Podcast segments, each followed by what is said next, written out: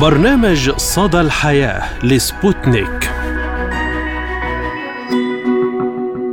مرحبا بكم مستمعينا الكرام في حلقة جديدة من برنامج صدى الحياة. نقدمه لكم أنا عماد الطفيلي. وأنا فرح القادري. نتحدث اليوم عن مواضيع متنوعة وأهم الأخبار التي كانت ترند لهذا الأسبوع. ونبدأ الحلقة بموضوعنا الرئيسي عن سباق الدراما الرمضاني. قضايا مجتمعية من الواقع وإثارة للجدل.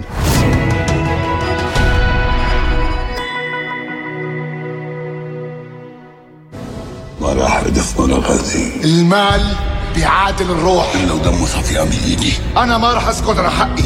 حتى لو القصة صار فيها دم. أنت ما عندك أنا عندي. أنت واحد. يا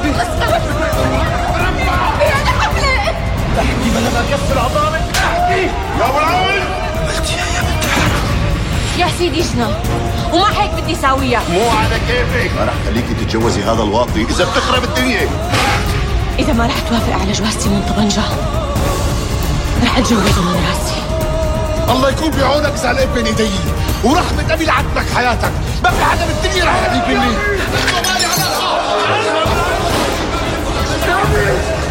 غازي بيك قتل فارس ابن ابو العز. شو هالايام اللي وصلنا له لخمار أنا مش هسمح إن صاحب عمري يموت قصاد عينيا وأنا واقف أتفرج عليه. أنت فاهمة يا بوسينه إيه إيه في إيه في إيه؟ تجي لي هنا زي أنت جننت في أمن على باب ال compound مش هيدخلك أصلا. أنا مش ماشي من هنا غير لما تفتحي لي. أنت في حدا معاكي جوه؟ اللي أنت بتقوله ده؟ ولا أروح بقى عند جوزك وبعبع واتكلم والمستخبي يبان واخليكي ترند تشوف الحومه من برا ما تبدلتش. بس كي تدخل ليها تبدلت بزاف. آه على حسب الشوفة. ما دير لا تاويل ولا سيدي زكري. كل واحد عنده défaut وأنا le seul défaut ديالي. هاد هما. وتدور الدنيا. والايامات تمشي. بس حط في بالك باللي حاجة تاع ميلانو. ترجع لميلانو. ترجع. نفسك. نفسك وجهك. نخسر بارتيا ضامة ما نخسرش الدنيا. ساعات كملك هتخسرهم في زوجي يا العزيز على بالك ويفيقنك بابا غادي يقتلك بالمخ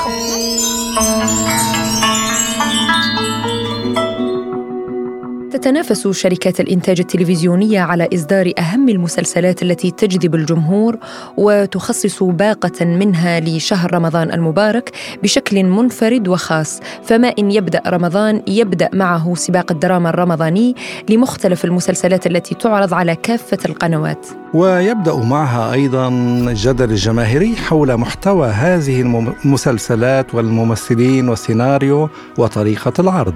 فتكثر الآراء منذ الحلقة الأولى وأحيانا حتى من قبل العرض فقط من خلال البرومو أو صورة البطل أو البطلة. شهدت الأيام الماضية من شهر رمضان رواجا لبعض المسلسلات على مواقع التواصل الاجتماعي لتترك بعض المسلسلات بصمتها من الحلقات الأولى سواء كان ذلك عبر أداء جيد أو من خلال إثارة الجدل بشأن أحداثها وطريقة تناول الموضوع. وبات الجمهور العربي طرفا اصيلا في ذلك عبر مواقع التواصل الاجتماعي فكل حلقة ومشهد يتم وضعهما تحت المجهر من قبل المتفاعلين والمشاهدين. مسلسلات رمضانية متنوعة بين الدرامية والاجتماعية والكوميدية والتاريخية كل واحد منها يناقش قضية معينة وتدور أحداثه حول قصة معينة تحمل الكثير من الرسائل للجمهور العربي.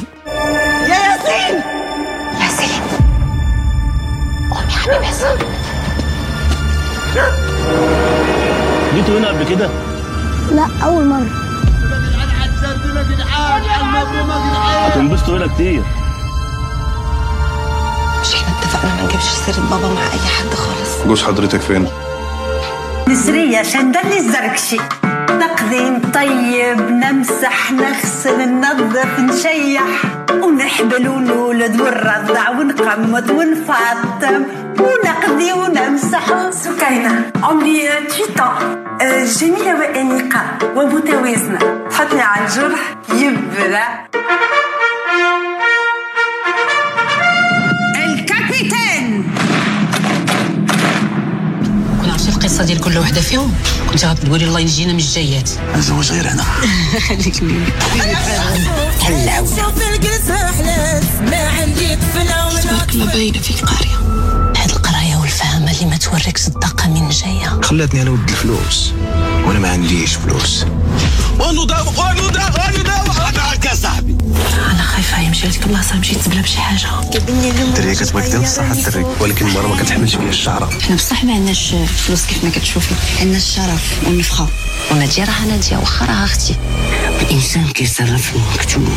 المكتوب بنيتي ما ممنوع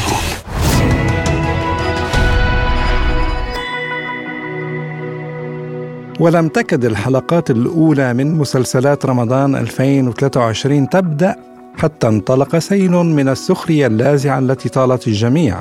مع رصد دقيق للأخطاء بأنواعها سواء كانت فنية أو تاريخية أو حتى شخصية تواصلت حتى منتصف الشهر الكريم. وأيضا هناك مسلسلات أثارت جدلا واسعا بسبب القضايا التي تم تناولها ومن أبرز هذه المسلسلات عملة نادرة من بطولة جمال سليمان ونيلي كريم والذي يدور حول وفاة زوج سيدة صعيدية الأمر الذي يضطرها لبدء رحلة البحث عن الميراث وهو موضوع شائك في الوطن العربي.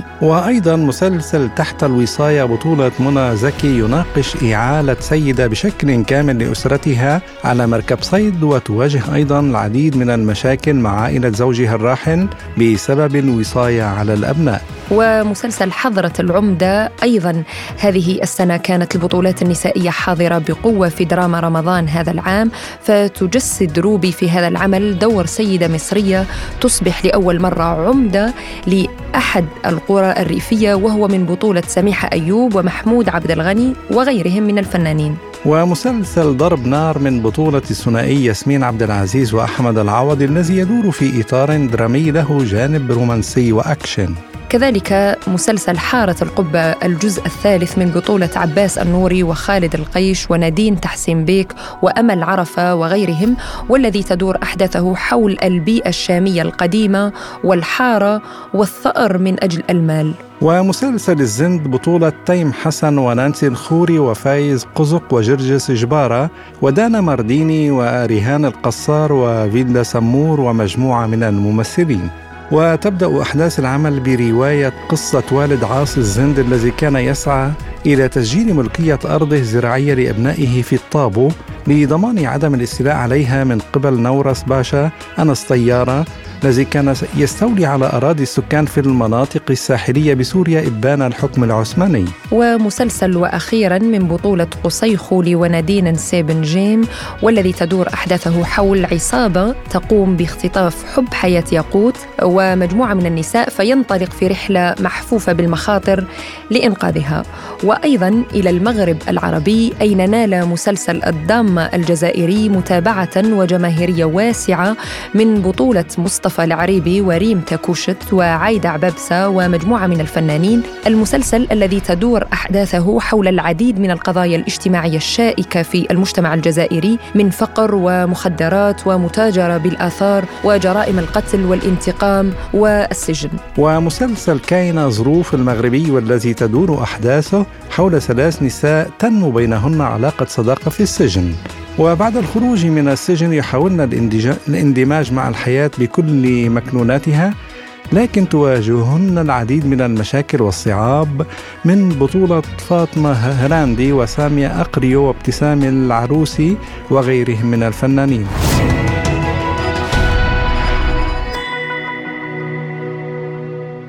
ولمناقشة هذا الموضوع أكثر نستضيف معنا الأخصائية في الإرشاد النفسي والأسري والتربوي والكاتبة والباحثة في مجال العلوم الإنسانية الدكتورة هبة الطماوي أهلا وسهلا بك دكتورة هبة وشكرا لتواجدك من جديد معنا. ورمضان كريم. مرحبا دكتورة فرح.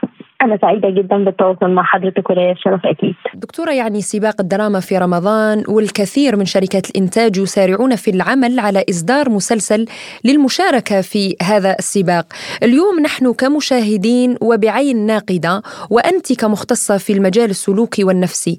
كيف ترين مدى واقعية هذه الأعمال وتأثيرها على الجانب السلوكي والنفسي للمشاهدين خاصة فئة المراهقين؟ جميل جدا سؤال حضرتك مواكب كمان للأحداث. هو من كون إن هي مؤثرة هي مؤثرة بشكل كبير ومكثف وبشكل لا واعي برضه علشان الناس تنتبه لأن لما بنقول إن هو الشيء ده مؤثر في ناس متلقين بيخافوا بيزعلوا بيحسوا إن إحنا بنوجه لهم إهانة إن إحنا بنقول لهم إن أنتوا تأثرتوا بشكل مباشر بكامل إرادتكم بالسلوكيات اللي بتتقدم في الدراما من أعمال عنف من خيانات من دعارة من آه أي أي أخلاق منافية للقيم المجتمعية أو أي سلوكيات. لما بنقول إن هي تأثير أنا حابة إن أنا أوضح إن التأثير بشكل غير مباشر وخارج إرادة الشخص. هي بتكون تقديم أفكار غير مباشرة على اللاوعي على طول للمتلقي بمجرد دمج الفكرة بمشاعر أيا كانت نوع المشاعر مشاعر تعاطف مشاعر حب مشاعر حتى رفض.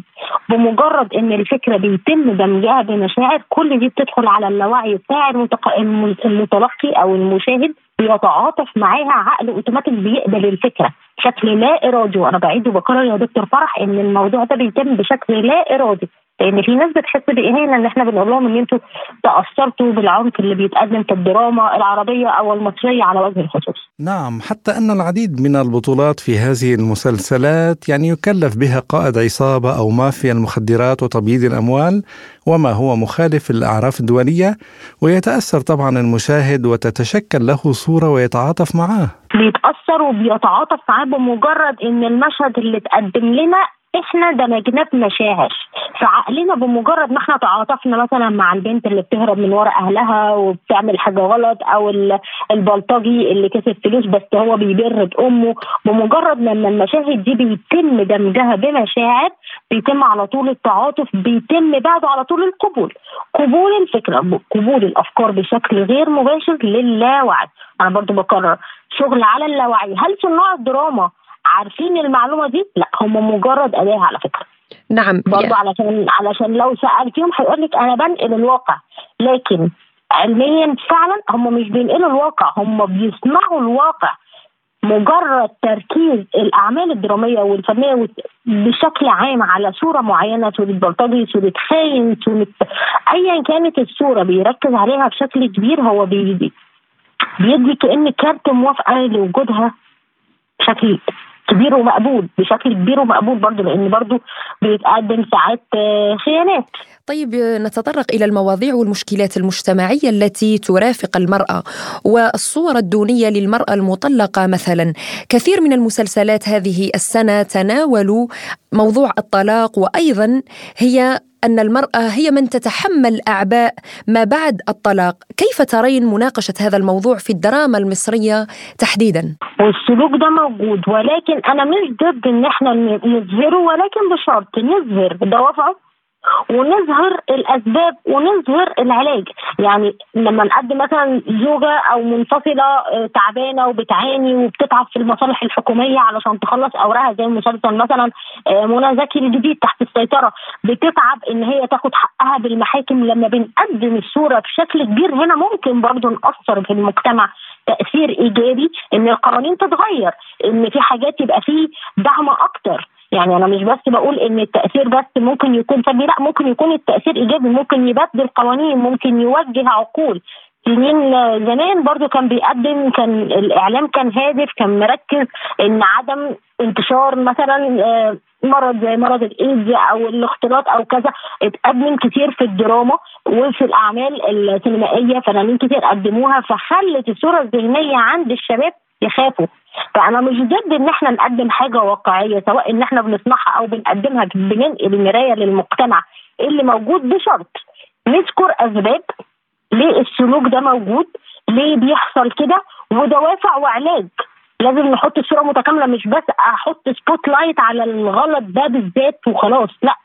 ليه حصل وتبعياته؟ يعني مثلا لو زوجه تعبانة تعبانه في المحاكم آه، طول حبالها طويلة آه، بتتعب عشان إن هي تاخد حقها أو حق أولادها ونوصل للمشاهد هيبقى برضه هيتعاطف ممكن نغير سير قوانين على فكرة. نعم تحدثت عن الصورة المتكاملة الكثير من اللقطات المستقطعة وفي غير سياقها. يعني ظهر لك مقطع في مسلسل ألف الحمد لله على السلامة للفنانة الكبيرة يسرى وجاء في سياق كوميدي. غير السياق وده شيء أحزنني جدا وطبعا هو ما كانش بعلمي. أنا برضو حابة إن أنا أوضح إن السياق اللي دار فيه المشهد ما كانش بعلمي. هم كانوا جايبين آه، ممثلة لسه والدة جديد ومعاها مولود بيبي صغير وبيعيط وهي بتسد ودنها مش عايزة تستجيب لبكاء طفلها الرضيع. رضيع لسه صغير في اللفه وجايبين مشهد ليا في لقاء تلفزيوني سابق على التلفزيون. إن أنا بقول إيه أنا كنت بتكلم على الأطفال الكبار واستخدام الزن وإن هم يضغطوا على أهاليهم كوسيلة استجابة أو وسيلة ضغط. وأنا كنت بتكلم على الأطفال الكبار اللي قاصدين ده بوعي مش كنت بتكلم على المواليد. فهم أخذوا السياق قدموه على إن أنا بتكلم على المواليد. فهي سدت ودنها على عياط الطفل. قال يعني إن هي بتسمع كلامي في حين إن أنا مقدمة أصلا كتاب. كتابي الأول كاتبة في المقدمة تفصيلا إن أنا مريت بظرف زي دوت مع ابني. لما سبته يبكي استجابة إن نصيحة غلط اتقالت إن الطفل لما بيعيط نسيبه يعيط علشان ما يتعودش على الشيء. والنصيحه دي خطيرة جدا خصوصا لو الطفل لسه موجود رضيع أقل من ست شهور. فأنا كلامي اتشال من سياقه وحطوه في سياق تاني على أساس إن هو كوميدي والناس استجابت والناس فرحانة وتشوفي الفيديو تلاقي الناس متفاعلة على الفيديو إن هو كمان هم كمان بيعملوا كده أو هم كمان بيسيبوا ولادهم يعيطوا في حين إن دي أول صدمة نفسية ممكن الطفل يتعرضها لأن هو يفقد ثقته في أمه. فسياق المشهد لما بيكون مش الصورة كاملة أو مش مكملين كلامي أو حتى مش ساليني يقولوا لي نقدم الشكل ده إزاي أو حتى نسيبه إزاي علشان نفيد المجتمع ما إحنا كده كده مؤثرين. مش هننكر إن الدراما مؤثرة. طب ما نأثر بشكل إيجابي. نعم. عايز تقدم صورة غلط قدمها في صورة غلط ولكن قدم معاها التصحيح. قدم المشهد كامل. علشان إحنا كده كده مؤثرين طب ما نأثر نسيب أثر في الدنيا. طيب بالنسبة للنصائح التي تقدم عبر هذه المسلسلات ما هي الفوائد التي نجنيها من وراء انتهاء هذا المسلسل؟ أنت كمختصة في التربية السلوكية كيف ترين أن هذه المسلسلات تسهم في تغيير سلوكيات المشاهدين وأيضا الفئة الهشة هي فئة المراهقين برأيك؟ المراهقين من أكثر الفئات اللي بتتأثر على فكرة بالنمذجة يعني لما بنقدم لها بطل خارق بيعمل حاجة خارجة عن القانون وغني وقوي ومحبوب والستات بتحبه وعليه العين الشباب بتقلد ده على فكرة لأن هي برضو بتشوف الصورة بشكل معين من زاوية معينة هم قابلية التأثر كبيرة جدا الأطفال ثم المراهقين يعني برضو مش التأثر كله بنفس الدرجة لا الأطفال بتتأثر كتير المراهقين بتتأثر جدا خصوصا لو قدمنا لها المشهد ده. في حاجات تانية المراهقين عايزينها يعني أكيد أي شاب مراهق حابب إن هو يبان في صورة الجان والوسيم والبنات بتحبه والناس بتحاول تقرب له أو أو أو. لما نقدم له الصورة اللي هو محتاجها مع سلوك زي سرقه زي عنف زي شرب مخدرات أو ادمان العقل اللاواعي مش بيفلتر ولكن بياخد الموضوع كله على بعضه كباكج واحدة فبيقبل الأفكار المدسوسة اللي داخله على اللاواعي لأنها ممتزجة بحاجة هو فعلا عايز. طب هنقدر نقول هل كلامنا ممكن يأثر في صناع الدراما؟ مش هيأثر لأن هم هدفهم أصلا تجاري ولكن هيأثر في المتلقي يؤثر في الأهالي. يؤثر في الأمهات اللي بتتفرج اللي بتسيب أولادها تتفرج. يعني إحنا مش هنأثر على على صناعة القرار ك كمخرج هيغير رؤيته أو منتج هيغير لأن هم في الأول وفي الآخر هدفهم كله تجاري. يعني أيضا دكتورة الفنان يقول إنه يحمل رسالة إنسانية وهادفة للمجتمع. قليل جدا من الفنانات اللي بتكون صاحبة رسالة على فكرة يعني هي كويس إن منى زكي فنانة مصرية قديرة مش بيهمها التواجد السنوي إن هو كل سنة تكون مشاركة بعمل ولكن العمل بتاع تحت الوصاية قدمت بصراحة رغم إن عدد الحلقات 15 حلقة تقدم في النص الثاني من رمضان ولكن برضه بيسلطوا على قضايا مهمة جدا. الوصاية ولو الزوج غايب أو متوفي وإن هي تعبانة إزاي وعايز لا الموضوع كبير. فكويس إحنا بنقول إن هي مؤثرة الدراما مؤثرة. ولكن ممكن ناثر بشكل إيجابي زي السنة اللي فاتت المسلسل بتاع فاتن أمل حربي متذكرة حضرتك؟ نعم نعم. وتابعته يعني وعملنا فيه لقاء. وعملنا عنه لقاء. غير في القوانين. غير في سير عجل في الإجراءات. خلى الموضوع ما ياخدش سنين كتيرة قوي زي الأول علشان ياخد. فالدراما بتأثر. مش هنقدر ننكر. لكن إحنا كلامنا هيكون موجه للأهالي للأمهات. انتبهوا للي بتشوفوه. انتبهوا الرقابة. أولادكم بيشوفوا. أفندم؟ تقصدين يعني الرقابة الأبوية على ما يتلقاه الأطفال في البيت من هذه المسلسلات. نعود إلى الحديث إلى أن أغلب المسلسلات هذه السنة جاء فيها نوع من العنف الضرب السجن آه، سلوكيات مرفوضة مجتمعيا.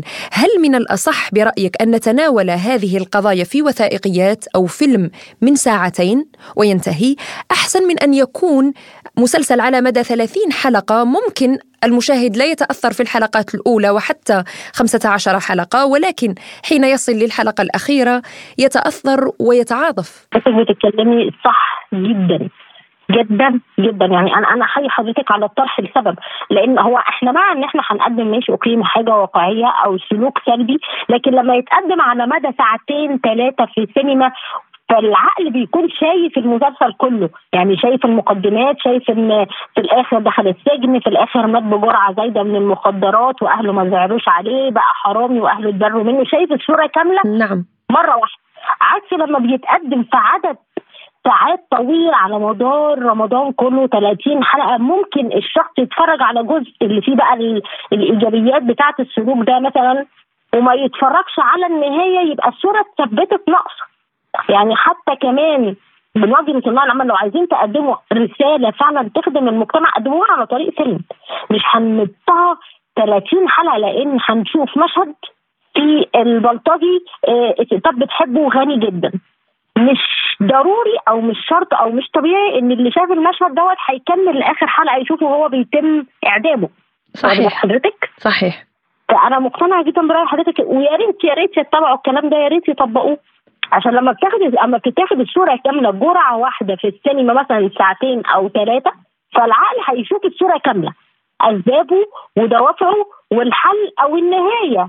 ويكون مؤقت التأثير. العقليه هياخد الصورة النهائية يعني المدمن أو البلطجي بعد سواء إن هو اتعدم أو أهله رفضوه أو الست الخاينة بعد كده آه، حصلت الفضيحة اولادها اتبروا منها بشكل معين. لما الصورة بتبقى كاملة ساعتها العقل هياخد الصورة كاملة هيستجيب هيخاف يعمل الحاجة الغلط دي علشان ما يوصلش للنهاية دي. هناك مسلسل هرشة السابعة يظهر العلاقات والخلافات الزوجية وأثر الطلاق على الأطفال. ما رأيك بهذا المسلسل؟ جميل المسلسل ده هو هو فكرته ببساطة إيه علاقات زوجية زوج وزوجة ومشكلات اليومية ولكن أنا اسفه بس في حاجات كانت المفروض يعني لو هنقدم مسلسل مثلا طبي نراجع الدكاترة آه، التشخيص ده بيتكتب إزاي العملية دي بتتعمل إزاي. لو هنقدم مسلسل فيه قانوني ومحاكم وقضايا لازم نستشير آه، مستشار قانوني عشان يصحح لنا المعلومات. نفس الفكرة في المسلسلات اللي بتتقدم فيها مشكلات أسرية وتربوية وعلاقات زوجية ليه مش بنراجع مستشفى أسري وتربوي؟ وعلاقات نعم. زوجية ونفسي بحيث إن إحنا نصلح المعلومة. يعني في المسلسل بتاع الهرش السبعة آه، الانفصال وغياب الأب وتعلق الأطفال بالأب والطريقة بتاعت الخناق وكذا. لا لو لو سألت مستشار اسري هقول لك الطريقة إزاي. يعني أنا دايما بقول إن خلاص إذا الموضوع وصل لحيطه سد ومش مفيش أمل للرجوع. الطلاق ما يكونش قطعي. غياب الأب عن البيت ما يكونش مرة واحدة لا. تدريجي يعني عدد ساعات تأخره متأخر. لو هو بيرجع الساعة خمسة لا مرة يرجع الساعة ستة ويقعد على كده. يعني صعب التطبيق دكتورة هبة في مجتمعاتنا. ليس من السهل أن تجدي ثنائي يعطيان فرصة للأطفال قبل الانفصال مثل ما يحدث قليلا يعني في الدول الغربية. لوحدهم مش هيعرفوا. ما إحنا هنا بقى نسأل أهل الذكر ما إحنا هنا نسأل المتخصصين الطريقة الصحيحة إيه. إحنا كده كده هنتطلق. طيب هيمشي من البيت إزاي عشان في أطفال؟ لا في تدرج. علشان حتى كمان العقل اللاواعي للأطفال يعتاد الغياب. لكن لو الغياب مرة واحدة بشكل قطعي مرة واحدة بابا اللي كان موجود معانا طول اليوم مرة واحدة مش موجود فأكيد الولاد هيسالوا أكيد هيتأثروا تيجي الأم تقول لهم إحنا اتطلقنا برضه الطريقة دي ما ينفعش نقولها للاولاد بالشكل ده.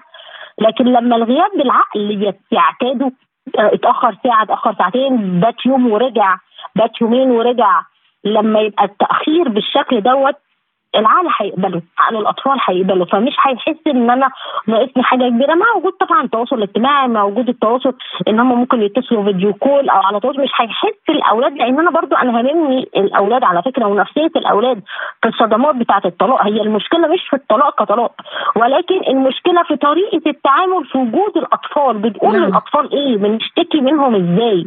ما هو ساعات برضو بيست... بيتم استخدام الأطفال كوسيلة ضغط. شوف مامتك عملت هي تقول لهم شوف باباكوا عمل شوف ما, ما ينفعش برضه يا جماعة.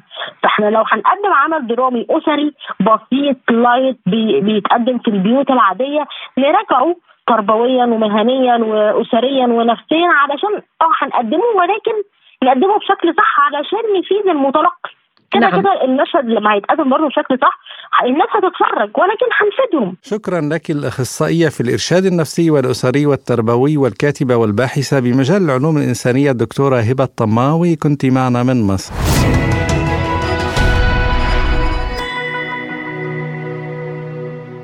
ونختم الحلقة اليوم مستمعينا الكرام بخبرين. أولهم عن فيلم التحدي الروسي الذي يعتبر اختراق فني كبير وبيسكوف يعبر عن إعجابه بهذا العمل حيث أثار هذا الفيلم من إخراج الروسي كليم شيبينكو إعجاب المتابعين والمشاهدين بعد أن تم عرضه لأول مرة في الثاني عشر من أبريل نيسان الجاري بالتزامن مع عيد رواد الفضاء في روسيا ذكرى الرحلة الفضائية الأولى في تاريخ البشرية التي نفذها رائد الفضاء السوفيتي. يوري جاجارين عام 1961 ليصبح أول فيلم سينمائي يتم تصوير جزء منه في الفضاء الكوني وتحديدا على متن المحطة الفضائية الدولية بمشاركة رواد الفضاء الروس. وقد أعرب المتحدث باسم الكريملين دمتري بيسكوف عن إعجابه بفيلم التحدي الروسي وقال إنه فيلم جيد جدا هذا اختراق مضيفا أن الجزء الفضائي هو مذهل بالفعل ومهارات التمثيل لرواد فضائنا أصبحت اكتشافا بالنسبة لي.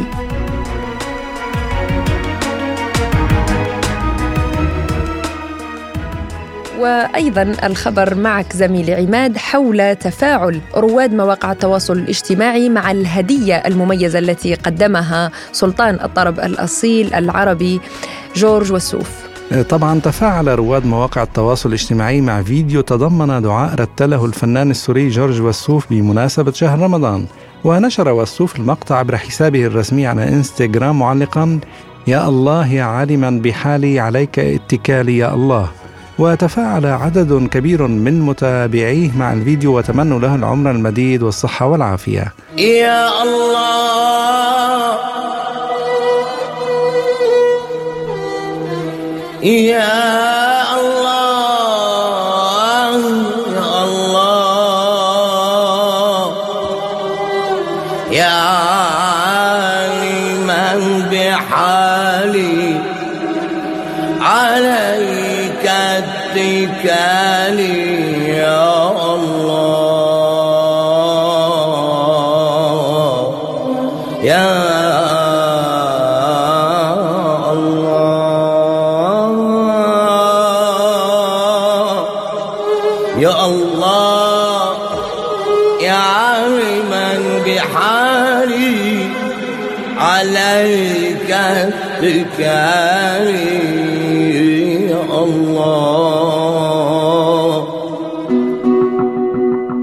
إلى هنا مستمعينا الكرام نصل وإياكم إلى ختام حلقة اليوم من برنامج صدى الحياة. كنا معكم فيها أنا عماد طفيلي. وأنا فرح القادري. دمتم في أمان الله وحفظه. وشكرا لإصغائكم وإلى اللقاء. إلى اللقاء.